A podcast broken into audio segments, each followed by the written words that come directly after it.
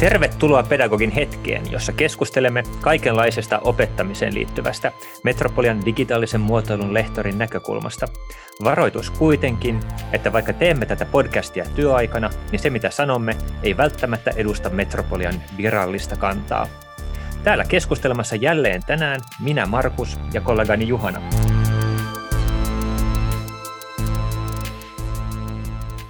Tämä on nyt jo meidän toinen jakso, ja tämän päivän teemana olisi oppimisen metataidot. Toivottavasti tämä meidän podcast-sarja pikkuhiljaa löytää muotonsa, tai selvästikin löytää muotonsa. Mulla on ainakin ihan sel- selkeästi erilainen fiilis tällä kertaa, että nyt mä tiedän, mitä me ollaan tekemässä. Mitenkäs sulla, Juhana? No, mitenkäs tässä? Ihan hyvillä fiiliksillä. Tämä on tietenkin aihe, jota on itse miettinyt pitkään ja tehnyt pitkään näitä, näitä tota, oppimisen oppimista ja sellaisia aiheita tavallaan puinut. Niin hauska päästä niistä juttelemaan. Joo, mun pitää sanoa, että mä en ehkä ole pohtinut niitä yhtä syvällisesti kuin sinä. Tästä tuleekin tosi kiinnostavaa. Että mulla, mä luulen, että aika moni puhuu sille, että on tärkeää, että oppii oppimaan. Mutta että kuinka moni on niin kuin minä, joka ei sit pohdi sitä sen syvemmälle, että mitä se oikeastaan tarkoittaa ja minkälaisia metodeja ja menetelmiä siihen voi olla ja muuta.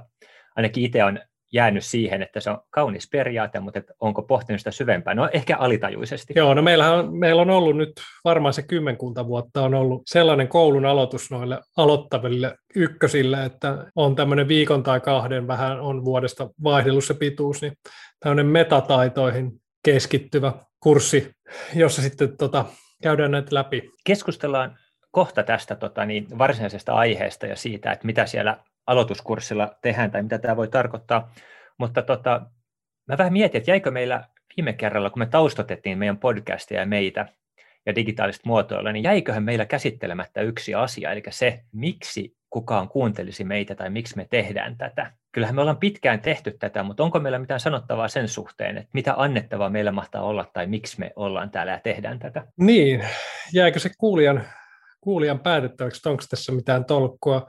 Mun mielestä se meidän niin kuin jollain tavalla erityisanti voi olla se, että meillä on ollut aika pieni, mutta kohtuullisen tiivis opettajaryhmä jo pitemmän aikaa.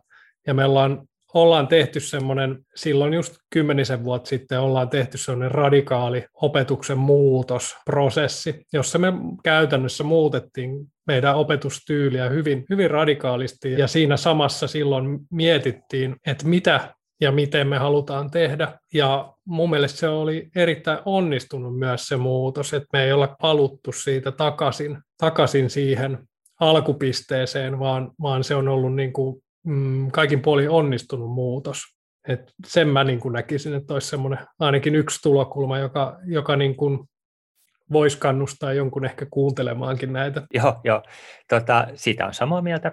Ja tota, Mä voisin ehdottaa vielä, että yksi, yksi tulokulma voisi olla se, mistä me puhuttiin viime kerralla, että me ei nosteta opettajina itseämme niin muiden yläpuolelle. Tämänkään podcast-sarjan idea ei ole se, että me kerrotaan, miten asiat pitää tehdä, vaan tämä on tarkoitus, että tämä antaa ideoita, muille ja tarjoaa tällaista niin keskustelun ja mahdollisesti dialoginkin mahdollisuutta. Meillä se sähköpostiosoite, jonne me otetaan niin ehdotuksia vastaan ja muuta ja että tämä olisi tällaista enemmän niin kuin tasa-arvoista keskustelua, jota me tarjotaan muille herättämään ajatuksia ja pohdintaa. Joo, se, se pitää paikkansa, että, että ehkä semmoista yhtä totuutta ei ole, ja, ja ainakaan meidän, meidän alalla se sellainen niin kuin näkemys ja on yleensä, yleensä niin kuin huono, että, että pyrittäisiin jonkin yksittäiseen, yksittäiseen totuuteen.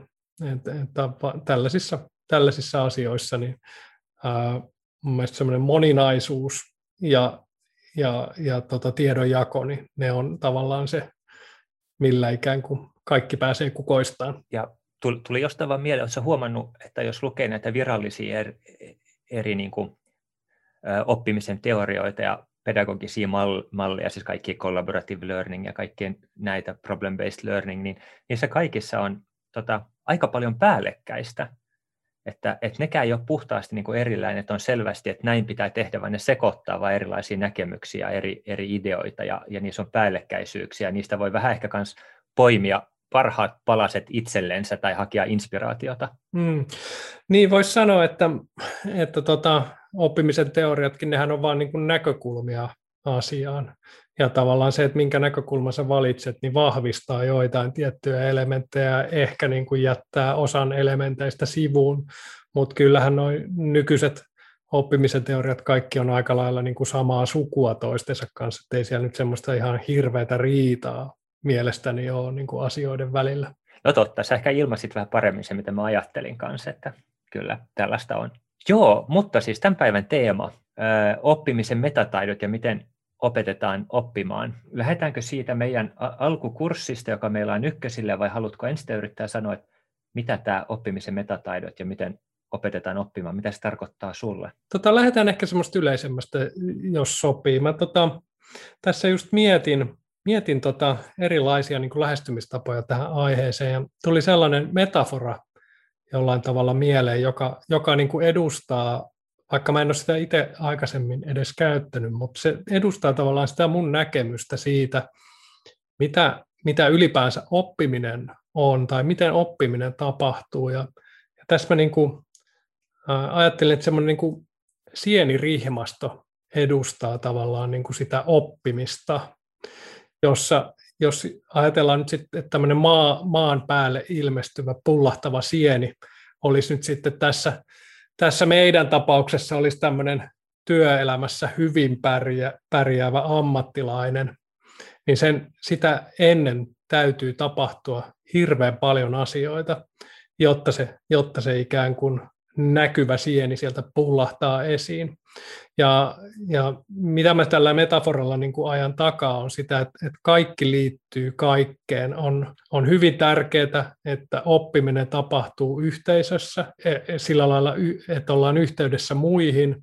Sen lisäksi täytyy kauhean moni muu kontekstissa täytyy olla oikein, jotta se ikään kuin oppiminen voi tapahtua. Ja, ja näitä, näitä tavallaan sit voi niin kuin miettiä, että mitkä olisi semmoisia niin yleisiä niin kuin oppimaan oppimisen juttuja, joita meidän, mun mielestä taas sit meidän niin kuin opetuksessa ylipäänsäkin käytetään aika paljon, tai mitkä on niin kuin näkyvillä paljon meidän digitaalisen muotoilun opetuksessa. Ja tota, tässä on taas tämmöinen pieni lista, mä nähtävästi teen tämmöisiä listoja. Niin tota, ensimmäisenä ja tärkeimpänä ehkä on kannustavuus, että kaikkia kannustetaan ja, ja motivoidaan koko ajan. Tämä tapahtuu ihan hyvin pienilläkin asioilla. Se, että huomioidaan ylipäänsä ihminen yksilönä, niin on jo aika hyvä kannustin, tai annetaan, annetaan vähän palautetta jostain nopeasti, tai ylipäänsä ollaan ystävällisiä. Toinen semmoinen tärkeä musta asia nimenomaan tämän oppimaan oppimisen näkökulmasta on se, että jos tulee tehtäviä, oli ne sitten yksilö- tai ryhmätehtäviä, niin niiden täytyisi olla riittävän väliä, että niissä on niin kuin liikkumatilaa, jolloin se, ja ehkä jopa vähän epämääräisiä, jotta ne aiheuttaa vähän ärsytystä ää, myöskin opiskelijoissa. Tällä tavalla opiskelija joutuu itse määrittelemään, mitä se on niin kuin tekemässä. Ja se, se on niin tärkeä lähtökohta, että että pitää, pitää tavallaan ottaa aina ne kaikki asiat, joita sä oot tekemässä, niin omakseen. Ja sillä tietyllä tehtävien väljyydellä ää, tätä voidaan niin kuin auttaa. Kolmas tämmöinen asia olisi kommunikaation kannustaminen, eli, eli se, että ää, jaetaan omaa tietoa ja omaa tietämättömyyttä ryhmässä on hirveän tärkeää. Eli ei, ei pelkästään opettajille päin, vaan myös sille omalle, omalle ikään kuin vertaisryhmälle. Ja se tietenkin vaatii sen, että sen, että sen ryhmän täytyy tuntua riittävän turvalliselta, jotta sä voit näyttää oman tietämättömyytesi ja tyhmyytesi. Mutta yleisesti, kun ollaan tämmöisiä niin kuin ryhmäoppimistilanteita tutkittu, niin on tultu siihen tulokseen, että myös niillä ei-asiantuntijoilla, joilla ei ole kovin paljon tietämystä aiheesta, niin on itse asiassa hyvin ratkaiseva merkitys uusien, uusien niin kuin tulokulmien ja näkökulmien syntymiselle, koska ne osaa kysyä ne tyhmät kysymykset ja ne osaa tavallaan mennä sinne ihan ytimeen, että hetkinen, mit, mitä tämä edes on, mitä me tehdään. Niin sinänsä niin kuin, tämä kommunikaatio on, on niin kuin hirveän tärkeää. Ja sitten opettajan näkökulmasta taas palaute on, on tärkeää. Ja tämä liittyy osittain tuohon kannustavuuteen, mutta todella timanttisen ammattitaidon taustalla on se, että, että sä oot saanut aitoa palautetta joltain asiantuntijalta siitä asiasta, mitä sä oot tekemässä. Ja, ja tämä on tavallaan opettajan, opettajalle tavallaan sellainen vaatimus, että pitää pystyä antaa suoraa ja rehellistä palautetta. Jos joku on tosi huono, niin se täytyy pystyä sanomaan tietenkin sillä lailla riittävän pehmeästi, ettei, ettei ka, täysin motivaatio katoa, mutta, mutta se, se palautteen antaminen on, on tärkeää. Ja ehkä kaikista tärkein, tämä nyt viimeinen pointti, on se, että tehtäville ja asioille annetaan riittävästi aikaa. Tämä on semmoinen niin kuin mun mielestä itsekin hyvin usein tavallaan en, en tätä niin kuin noudata riittävästi. Et jos mietitään sitä, että mitä semmoinen todellinen oppiminen on, niin se on, se on pitkä ja hikinen ja aika, aika kivinen tie. Ja siinä, siinä täytyisi pystyä tekemään erilaisia kokeiluja, pitäisi pystyä tai pitäisi olla aikaa reflektoida sitä, mitä ollaan tehty, ja pitäisi olla monella tavalla aikaa se oman ajattelun kehittämiseen. Eli pitää, pitää antaa riittävästi aikaa, jotta oppiminen tapahtuu. Ja se, se jotenkin unohtuu aika usein tämmöisessä kiireisessä kouluympäristössä, jossa on paljon tekemistä ja pitäisi jotenkin päästä eteenpäin ja näin. Tässä mielessä mä yritän edustaa aina kun vaan mahdollista, niin tällaista laatukorvaa määrän ajattelu, että mieluummin edes yksi jokin todella hyvin tehty asia, johon on käytetty aikaa ja, ja sitä niin kuin ajatteluvoimaa opiskelijoiden puolelta, kun että tehtäisiin kamalasti pieniä, mutta vähän jotenkin niin semmoisia vasurilla tehtyjä tehtäviä. No huhu, olipa taas lista. Hyvä. Hienoa. Joo, katsotaan sun listaa. Eli ensimmäisen kohtana sulla oli, että kannustaa että tulee kannustaa tota, niin, opiskelijoita, niin tota, miksi ihmeessä? No oppimista tapahtuu toki myös esimerkiksi epämiellyttävien traumaattisten tapahtumien johdosta, eli käytännössä me opitaan koko ajan. Mutta jos me halutaan tavallaan luoda sellainen positiivinen oppimisen kierre, niin vahva motivaatio mennä läpi harmaan kiven on kaikista tärkein. Jos sulla on usko siihen, että sä kykenet oppimaan tämän vaikean asian, niin äh, äh, sä todennäköisesti opit sen, mutta jos et sä usko itseesi, niin sä et, sä et todennäköisesti tule koskaan sitä tekemään. Hauskaa, että sä valitsit tavallaan sen tulokulma, joka mullakin oli mielessä, kun mä esitin kysymyksen, että mä olin just niin kuin sanomassa sitä, että vaikeita asioita, ne jotka oikeasti ottaa päähän ja aiheuttaa ahdistusta ja kipua, niitähän me muistetaan hyvin, mutta tota, se ei ehkä pitkällä aikavälillä tosiaan ole se niin kuin paras tapa oppia asioita kuitenkaan, että se ei saa, oppiminen ei saa olla liian helppoa, että se, ei saa, niin kuin, että se vaatii jonkinlaista efforttia, efforttia rasitusta, jotain niin kuin panosta siihen, mutta et, et tää, tää, tota, niin se, että on hyvä oppimisympäristö, jossa voi olla oma itsensä ja joku kannustaa, niin sehän on mikä parhain ympäristö kyllä oppia. Joo, tämä niin tulee oikeastaan tämä ajatus mulle semmoiselta oppimisen tutkijalta kuin Sugata Mitralta, jolta me ollaan myös lainattu niin kutsuttu mummopedagogiikka meidän näihin syventäviin opinto, opintoihin. Eli Sugata Mitralla oli tämmöisiä opetuskokeiluja jossain koulussa, että siellä opettaja tuli aamulla jonkun tehtävän kanssa, joka on itse asiassa tämä seuraava kohta tästä mun listasta. Eli, eli opettajalla oli jonkinlainen kysymys näille oppilaille, ja se saattoi olla esimerkiksi, että minkäköhän takia dinosaurukset oli niin suuria. Eli se oli tavallaan aika, aika semmoinen niin kuin, jollain tavalla houkutteleva, mutta jollain tavalla aika epämääräinen kysymys, mihin ei välttämättä löydy edes mitään niin kuin yhtä oikeaa vastausta, vaan niin kuin tämmöinen laaja kokonaisuus, joka jollain tavalla houkuttelee tekemään. Mutta se, mitä, miten se kannustavuus näissä kokeiluissa oli tehty, oli sille, että opettaja lähti pois tästä tilasta, mutta siellä oli aina läsnä joku tämmöinen eläkkeellä oleva ää, ää, mummo tai pappa, joka, jonka tehtävänä oli ainoastaan niin kuin ihastella sitä, kuinka hieno, hienoja löytöjä nämä opiskelijat tai oppilaat on tehneet, kun ne tutkii tätä aihetta. Ja tietenkin samalla sitten vähän katsoa, että ei kukaan rupea kiusaamaan toista tai muuta. Nämä oli jotain käsittääkseni alakouluikäisiä ketä tässä testattiin. Mutta et, et, et sen tyyppistä kannustamista, se meitä kaikkia jollain tavalla motivoi se, jos meitä ihaillaan tai meidän niin kuin vaivan näkö nähdään, että se tulee nähdyksi. Niin se on ehkä se niin kuin tässä ytimessä oleva asia. Plus, että tällainen mummopedagoginen lähestyminen opetukseen on opettajalle, opettajalle aika mukava myös, että voi asettua taustalle ja vaan ihailla sitä, mitä taitavat opiskelijat tekee. Että onpas hienoa. Kyllä, kyllä. Tota, miten sä muuten sanoisit, on, onko tämä niinku lähestyminen, onko tämä enemmän niinku aikuisopiskelijoille sun koko lista vai, vai päteekö tämä oppimiseen kaiken kaikkiaan sekä niinku lapsille että aikuisille? No e, itse kun en ole opettanut lapsia, niin vaikea sanoa, mutta uskoisin, että ihan samat. Nämähän on lähinnä semmoisia, niin kuin, millä lailla ohjataan käytöstä johonkin miellyttävään oppimista mahdollistavaan suuntaan, niin miksei ne toimisi kenellä tahansa, mutta en tosiaan ei, käytännön kokemusta ei ole itsellä muuta kuin aikuisista. Joo. Joo, ei, ei, ei mullakaan ole kokemusta. Tota, joo, eli sulla on se kannustaminen, sitten että on väljät tehtävät, että opiskelijat joutuvat itse määrittelemään niitä.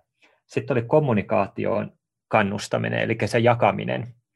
Tästä niin jään vahvasti sen kokemuksen, että on tärkeää jakaa myös tietämättömyytensä. Se on myös niin ryhmässä oppimisessa on tosi tärkeää, että on joku, joka uskaltaa kysyä paljon asioita. Siis vaikka se lähtisi no joko siitä, että tietää paljon asioita ja haluaa tietää lisää, tai sitten tietämättömyydestä, että ei oikeasti ymmärrä ja esittää niitä kysymyksiä, koska sitten kun niitä joutuu ehkä käymään mahdollisesti uudestaan läpi ja vääntää vähän enemmän rautalangasta, niin ne aukeaa varmasti paremmin kaikille muillekin ja tilanne selkiytyy. Kyllä, joo. Tietämättömyyttä pitäisi mun mielestä ylistää paljon enemmän ylipäänsäkin. Et siitä on tämmöinen Stuart Firestein on kirjoittanut hienon kirjan, jonka nimi on Ignorance, How it Drives Science jonka ajatuksena on se, että tiede kehittyy ainoastaan sitä kautta, että me koko ajan lisätään meidän tietämättömyyden määrää. Eli tiede ei oikeastaan edistä tietämistä, vaan sitä, että me tiedetään koko ajan laajemmin ja syvemmin, mitä me ei vielä tiedetä. Totta. Entä sitten tietämättömyys suhteessa opettajaan? Onko haastavaa, jos pitääkö opettajankin hyväksyä oma tietämättömyytensä? Mun mielestä ehdottomasti äh, opettajan, jos, jos ajatellaan sitä meidän niin kuin viime, viime kertaisen listan tasa-arvoisuuskohtaa, niin on erittäin tärkeää itse asiassa, että opettajakin on tietämätön joistain asioista. Ja mikähän ei ole niin kuin kannustavampaa kuin se, että joku opiskelija tietää jostain asiasta enemmän kuin opettaja. Joo, uskon tuohon, että on tasa-arvo lähestymiseen varsinkin tässä.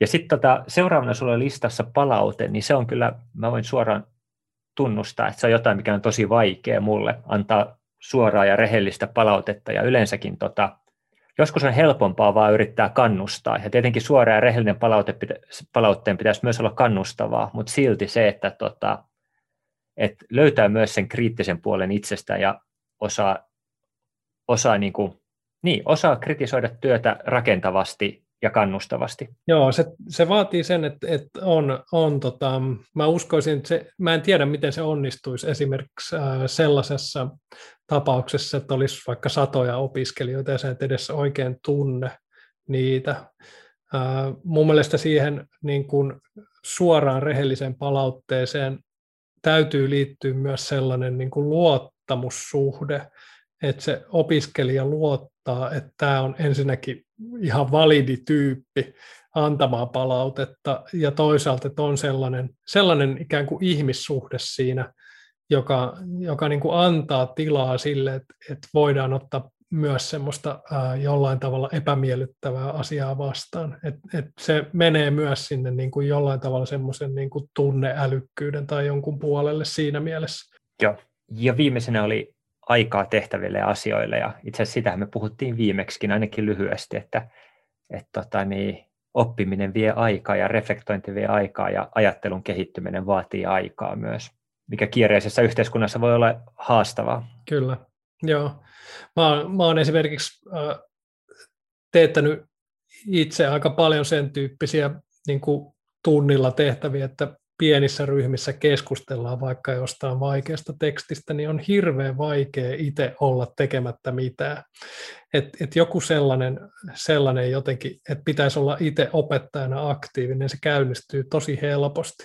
Mutta sitten taas kun antaa sitä aikaa riittävästi ja, ja, ja että ne opiskelijatkin tietää, että meillä on nyt aikaa tässä tätä miettiä ääneen yhdessä pohtia, niin se selvästi kyllä syventää sitä, koska jokainen joutuu silloin itse käyttämään omia aivojaan sen asian miettimiseen, eikä vaan esimerkiksi kuunnella opettajan mielipiteitä asiasta. Joo. Kiitos, se oli hyvä lista. Mä olin itse tällaisessa nopeissa muistiinpanoissa vaan ollut, että oppimisen metataidot, miten opetetaan oppimaan, että siinä keskeistä lienee, että saa opiskelijassa aikaiseksi motivaatiota, eli halua oppia, jotta ottaa itse sitten vastuuta tästä oppimisestaan.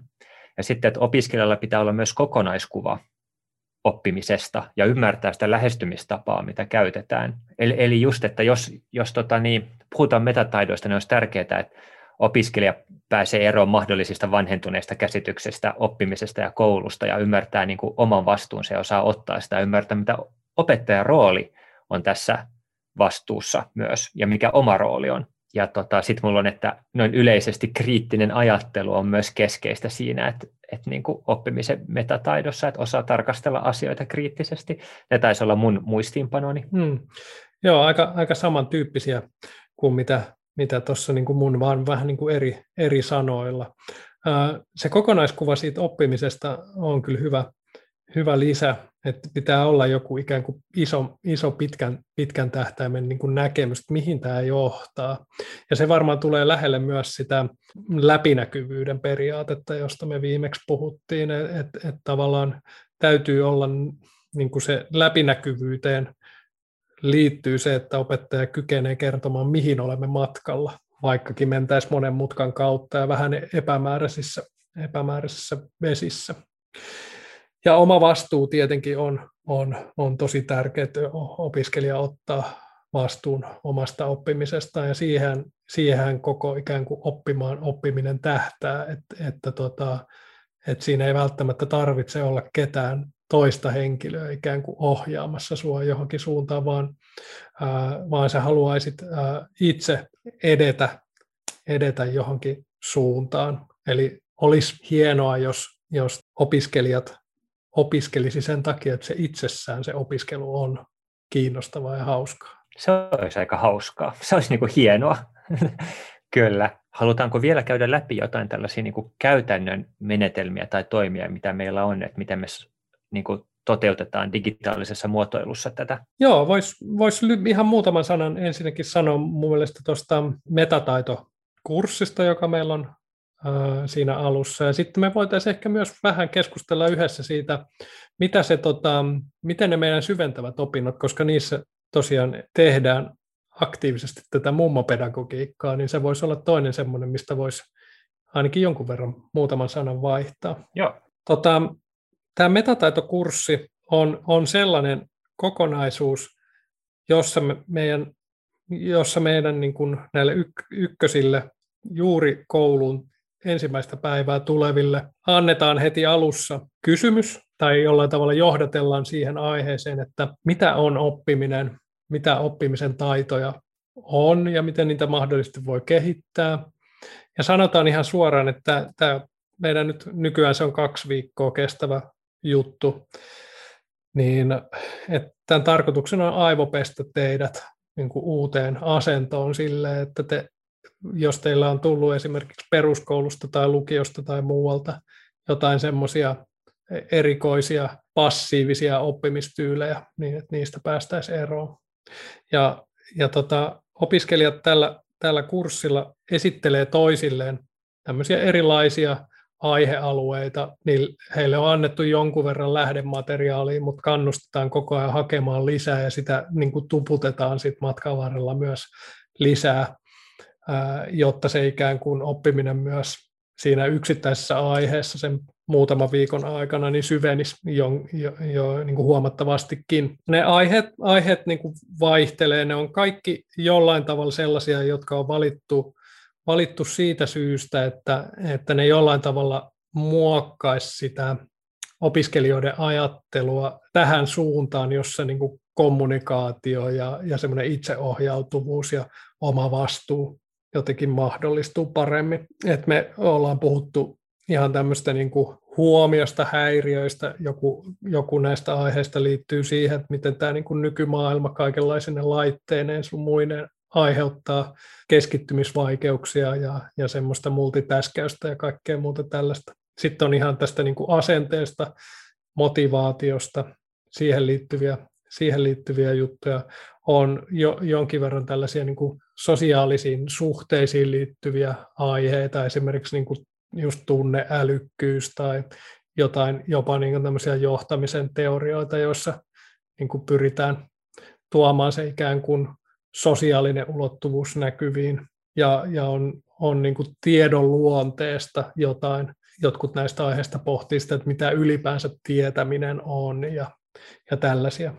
Ja sitten tämän niin kuin parin viikon aikana nämä opiskelijat tutustuu tähän omaan aiheeseensa, niitä esitellään niin kuin muutamaan otteeseen niin kuin muillekin siinä, että tulee semmoista vähän niin kuin varmuutta siitä. Ja, ja käytännössä koko ajan, niin kuin, koko ajan annetaan palautetta, kuunnellaan, ehdotetaan uusia juttuja ja kannustetaan, kannustetaan ja kehutaan ja, ja tota, yritetään saada se homma tavallaan sellaiseen muotoon, että, että se olisi oikeasti hiottu hyvä esitys, jossa se ne opiskelijat, jotka pitää sen oman esitelmänsä, niin että heistä huokuu se, että he tietää siitä aiheesta huomattavasti enemmän, mitä he ehtii sen esitelmän aikana niin kuin muille kertomaan. Ja tässä tavallaan niin kuin samaan aikaan, vaikka nämä aiheet on, on sinänsä niin kuin tärkeitä, niin myös tuodaan se koko niin kuin itseaktiivisuus ja, ja semmoinen oma vastuu myös sen ikään kuin kokonaisuuden avulla myös ikään kuin ihan koetuksi ja eletyksi elämäksi. Eli, eli tämä meidän tyyli tyyli, se mitä me halutaan opiskelijoista, niin esitellään tavallaan konkreettisesti tämän tehtävän annon kautta ja sen, miten sitten sen jälkeen työskennellään. Eli meillä on hyvin vähän sellaista opetusta, jossa minä esimerkiksi luennoitsisin jotain. Saattaa olla, että siellä on joku yksi tai kaksi sellaista pientä pätkää, missä annetaan jotain muuta vielä ikään kuin aiheeseen liittyvää info sitten jonkinlaisen luennon tai jonkun sellaisen kautta, mutta etupäässä, etupäässä työskennellään pien, pienryhmissä ja sitten välillä kokoonnutaan yhteen ja pohditaan sitä, että mitä ollaan saatu aikaiseksi. Eli ymmärsinkö oikein, eli että meillä on meidän kaikille uusille opiskelijoille kahden viikon intensiivi niiden oppimispolun alussa, heti kun ne aloittaa, jossa me yritetään saada niin kuin, heidät ymmärtämään, mikä meidän mielestä on se ideaali tapa toimia ja oppia täällä meillä, että niin kuin kaikki nämä oppimisen metataidot, ne ymmärtää sitä ja tapa, miten me saadaan ne ymmärtämään sitä on, että he harjoittelevat sitä minitehtävillä, jossa samaan aikaan annetaan, kommentoidaan, annetaan kritiikkiä ja kannustetaan heitä, että me sanotaan, niin kuin, että sanotaan suoraan näitä asioita, mitä muuten ei sano, että, että nyt me halutaan teiltä aktiivisuutta, nyt me halutaan aivopestä teille, että teillä muuttuu teidän ajattelutapa, ja, ja sitten niin vähän niin kuin esimerkkein ja harjoitellen tällaisessa minihommassa, niin he toivottavasti sisäistävät parhaan tavan oppia myös sellaisia asioita meille, jotka ehkä olisivat vähän enemmän ammatillista osaamista, noin niin kuin yleisesti katsotaan ammatillisena osaamisena digitaalisessa muotoilussa, vaikka pakko sanoa, että oppimisen metataidot kyllä on keskeinen muotoilijan osaaminen muutenkin, mutta joo. Kyllä, just näin. Ehkä sellaisella lisäyksellä varmaan sen sanoitkin, mutta vielä ikään kuin tarkennetusti, että ne aiheet myös, mitä käsitellään, kaikki liittyy tavallaan jollain tavalla pedagogiikkaan ja siihen, että, että pohditaan yhdessä, mitä se niin kuin optimaalinen pedagogiikka ja optimaalinen tapa oppia, op, optimaalinen tapa opettaa, mitä ne on. Eli mennään tavallaan, mennään myös aiheen, aiheen kautta, ei pelkästään sen tehtävän muodon kautta, niin tähän aiheeseen. Tämä on varmasti keskeistä juuri tämä, että sitä pohditaan yhdessä – opiskelijan kanssa ja heillä on mahdollisuus myös sanoa tavallaan näkemyksensä tähän asiaan, että mikä heidän mielestä on se optimaalinen pedagogiikka Joo. täällä. Kyllä, ja täytyy sanoa, että niin kuin vuosi vuodelta niin kyllä op, nämä op, uudet opiskelijat yllättyy tästä, että ne ensinnäkin yleensä innostuu tästä aika paljon, ja, ja sitten sen lisäksi ne jollain tavalla sisäistää tänne, että heistä tulee ikään kuin tämän uskonnon jäseniä. Rajusti sanottu, mutta joo, kyllä. joo. joo. Eli tämä olisi niin kuin opintojen alkuvaiheessa. Sitten sä mainitsit toisena esimerkkinä olisi ne syventävät opinnot, sitten vähän siellä niin kuin, no, opintojen kolmantena vuotena neljästä, eli jo siellä niin kuin vähän opintojen loppupuolella, jossa me käytetään tätä mummopedagogiikkaa sitten. Joo, kyllä vaan. Eli, eli Markuksen kanssa ollaan tätä, en tiedä kuinka, aika monta vuotta ollaan nyt vedetty yhdessä tämmöistä syventävien opintojen kokonaisuutta, jossa opiskelijat perustaa tämmöisen vähän niin kuin mediatoimiston puoleksi vuodeksi, johon tulee erilaisia asiakas, asiakas tota, keissejä ja, ja mahdollisesti opiskelijoiden omia jotain tämmöisiä tuotekehitysideoita. Ja tarkoitus on se, että opiskelijat keskenään pyörittää sitä toimistoa ja tota, päättää roolituksesta, aikatauluista, ää, on tietenkin toki asiakkaisiin yhteydessä ja, ja monissa tapauksissa myös hankkii sen, sen niin kuin puolen vuoden aikana lisää asiakkaita ja tekee oikeastaan kaiken siihen. Ja me, meidän, meidän oikeastaan roolina on sitten olla, olla sellaisia niin kuin taustapiruja, että me katsotaan, että kaikki pyörii ja autetaan sitten näitä tota, opiskelijoita, jotka, jotka liidaa sitä koko kokonaisuutta, niin jos tulee jotain ongelmia, annetaan, annetaan näkemyksiä. Ja toki annetaan kaikille palautetta heidän töistään, että kierretään, kierretään toki koko ajan niin kuin läpi, läpi tota, näitä meidän opiskelijoita ja annetaan, annetaan sitä suoraa palautetta niin kuin siitä, että miten, miten hommat sujuu ja mitä mieltä me ollaan niistä aikaansaannoksista, mitä, mitä hän on saanut tehtyä. Tähän, tähän sitten toki liittyy, tämä ei ole pelkästään, pelkästään ikään kuin tämä tämä on niin kuin suurin osa sitä oikeastaan, tai suuri osa sitä syksyä on näiden projektien pyörittäminen. Et sen lisäksi meillä on sitten tämmöisiä niin kuin vähän työpaja, työpajamuotoisia syventäviä opintoja, joissa saatetaan lukea jotain kirjaa tai tutustua johonkin ohjelmointitekniikkaan tai, tai mitä tahansa. Ja, ja niitä sit, niissä me sitten ollaan oltu enemmän, enemmän aktiivisesti mukana niin kuin vähän ehkä semmoisina fasilitoivina opettajina, mutta tämän lisäksi myös opiskelijat itse saa päättää, jos heillä on joku sellainen aihe, johon löytyy riittävän monta opiskelijaa, jotka on, on siitä aiheesta kiinnostunut, niin he saa myös keskenään perustaa tämmöisiä opintopiirejä, joissa he voi sitten ikään kuin tehdä oikeastaan opintoja mistä tahansa jotenkin meidän alaan liittyvästä asiasta, ja me, me enemmän sitten vaan niin kuin jollain tavalla seurataan sitä, ei olla niin aktiivisesti siinä edes mukana sitten näissä opintopiireissä. Joo, tämä on ollut hyvin suosittu meidän opiskelijoiden joukossa myös, että hän pitää tästä kyllä niin kuin, tästä tilaisuudesta ottaa vielä enemmän vastuuta kuin aikaisemmin, jopa enemmän opinnoistaan, ja että, että me tosiaan sanotaan ääneen, että me siirrytään taustalle, ja aika usein puhutaan mummopedagogiikasta ja selitetään sitä, että meidän pointti nyt on olla vähän enemmän taustalla ja ihailla teidän tekemisiänne. Ja tota, myöskin sellainen kokonaisuus, jossa mä oon harjoitellut aika usein sanomaan, että en tiedä, selvitetään. Jos tulee jotain kysymyksiä, niin varsinkin siis se voi joko liittyä siihen oppimispiiriin, jos ne opiskelee jotain teemaa, ja mä joudun sanoa, että en tiedä, mutta varsinkin näissä asiakasprojekteissa, jotka voivat olla aika haastavia, ja meidän opiskelijatkin on niin osaavia tässä vaiheessa, ovat jo monta vuotta lukeneet meidän alaa, että niiden kysymykset voi olla sellaisia, että en tiedä suoralta käsin. Ja sitten me pikemminkin keskustellaan, että miten me voitaisiin ratkaista tai selvittää tämä yhdessä. Tai he voivat selvittää sitten kertoa minulle ratkaisun. Jompikumpi. Kyllä, kyllä. Joo, kyllä, kyllä se yleensä kuitenkin tuppaa menemään niin, että ei, ei mun ole tarvinnut kyllä selvitellä enää tässä vaiheessa asioita, vaan mä oon se ikään kuin oppiva osapuoli, joka kuulee sitten, että miten asiat, miten asiat ratkesi ja mikä on ikään kuin totuus jostain jostain kysymyksestä. Ja kyllä se munkin näkökulmasta taitaa mennä noin nykyään, kyllä näihin, näihin syventäviin opintoihin liittyy vielä semmoinen yksi ominaispiirre. En tiedä, jollain tavalla sekin, sekin musta liittyy tähän oppimaan oppimisen aiheeseen, että, että mä oon sitten näin, näissä syksyn opinnoissa niin aina antanut tämmöistä niin kuin yksilö, yksilökeskusteluaikaa kaikille opiskelijoille. Nykyään se on ollut, niin kuin, että joka toinen viikko jutellaan jokaisen kanssa semmoinen pieni kävelyhetki, että kävellään joku 10 minuutin lenkki jossain, jossain koulutiloissa ja jutellaan tavallaan sen yksittäisen opiskelijan omasta tilanteesta, omista opinnoista, omista mielenkiinnon kohteista, opinnäytetyöaiheista työpaik- työharjoittelupaikan hakemisesta, mistä, mistä tahansa, mistä nyt kenenkin kanssa tulee keskusteltua. Ja olen itse ainakin saanut aika paljon siitä, siitä opiskelijoilta palautetta, että se on koettu tosi kannustavaksi ja semmoiseksi aika niin kuin hyväksi järjestelyksi myös.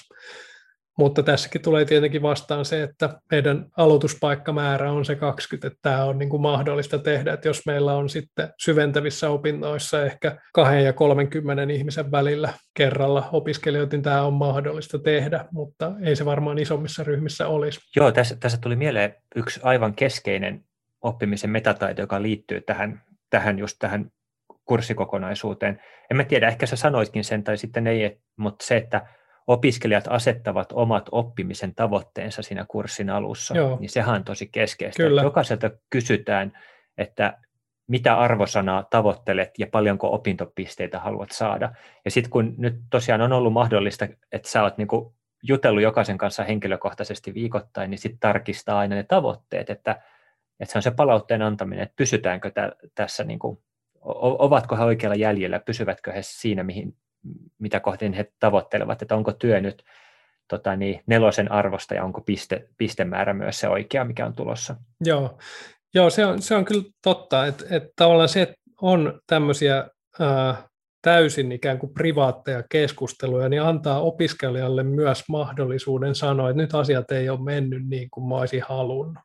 Eli meidän opiskelijat kyllä tuntuu olevan etupäässä aika rehellisiä, ei ne yritä niin kuin valehdella, että ne olisi tehnyt enemmän kuin mitä, mitä ne on. Toki on sellaisiakin tapauksia silloin tällöin, mutta hyvin harvoin. Et etupäässä, niin kuin, etupäässä ihmiset on aika niin kuin rehellisiä myös siitä omasta tekemisestään ja, ja ihan, ihan tota, kurssin lopussakin, kun on nämä loppukeskustelut, eli sitä aina ihan lopussa myös keskustellaan jokaisen, jokaisen opiskelijan kanssa kahden kesken siitä, että miten se syksy ihan todellisuudessa meni, niin opiskelijat on kyllä pääsääntöisesti aika, aika nihkeitä antamaan itselleen hyviä arvosanoja. Et, et ne on aika, aika hyvin tavallaan niin kuin, näkee myös ne omat heikkoutensa, ja sehän on, niin kuin, sehän on nimenomaan tätä ikään kuin tietämättömyyden ylistämistä, että tietää, missä ei vielä mene niin kuin hyvin. Et siinä mielessä kyllä se, niin kuin, se on minusta kaikin puolin aika onnistunut kokonaisuus ollut meillä. Joo, ja mä luulen, että näihin meidän kursseihin ja näihin niin kuin oppimisesimerkkejä, että me tullaan vielä palaamaan ja puhumaan niistä tulevissakin podcast-jaksoissa.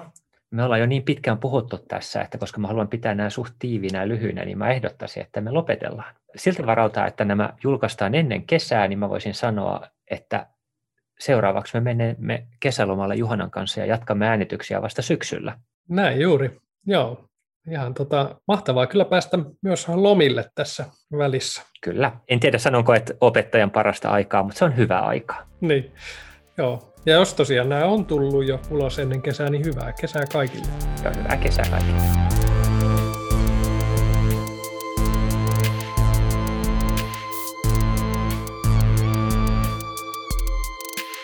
Tämä oli siis Pedagogin hetki podcast. Löydät meidät Metropolian Metropodia podcast-sarjasta ja myös, mistä nyt yleensä kuuntelet podcasteja. Lähettäkää meille palautetta, kysymyksiä ja aiheideoita osoitteeseen pedagoginhetki at metropolia.fi. Kiitos kaikille kuuntelijoille.